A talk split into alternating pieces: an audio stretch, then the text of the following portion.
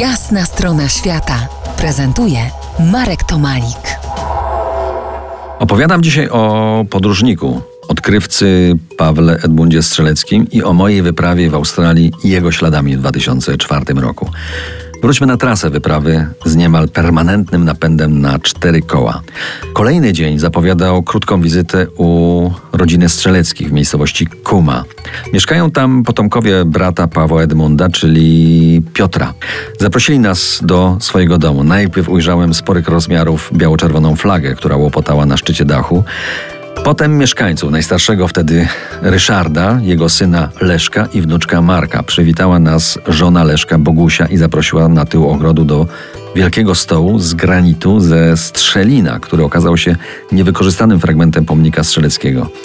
Ten pomnik dumnie wznosi się w Jindabyne, 60 km dalej, u stóp Góry Kościuszki. To było w roku 2004.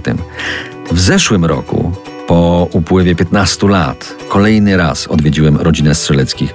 Czas jakby się zatrzymał, z jedną tylko różnicą. Senior rodu zmarł w Łodzi w 2010 roku w wieku 88 lat.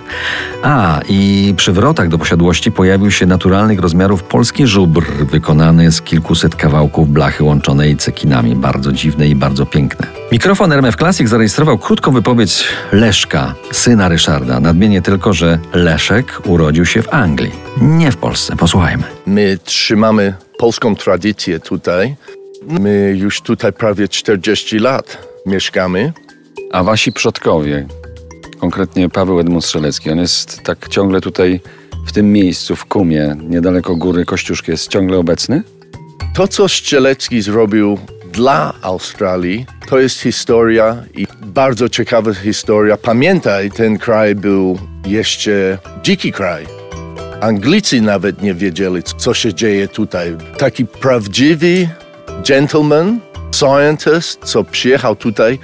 Ci ludzie, którzy byli tutaj, chcieli usłyszeć jego bajki, jego tales, żeby podłączyć się nie, z kulturą. To jest um, co Strzelecki zostawił. Syn Leszka, Mark Strzelecki, już raczej nie mówi po polsku. Posłuchajcie, jak brzmi australijska odmiana języka angielskiego. W kilku zdaniach Mark zapraszał mnie na największe wyścigi konne w Nowej Południowej Walii, wyścigi, które noszą nazwę Strzelecki. A ja Was zapraszam do jasnej strony świata już za tydzień o stałej porze.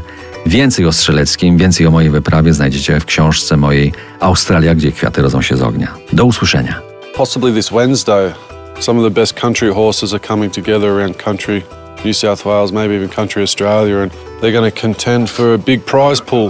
There's some local horses from around the area. We've actually got a horse racing track across the road here that they train on. But uh, there's some Queanbeyan runners. There's some, uh, yeah, mainly some country horses that are going to be competing in the race Kosciuszko this Wednesday.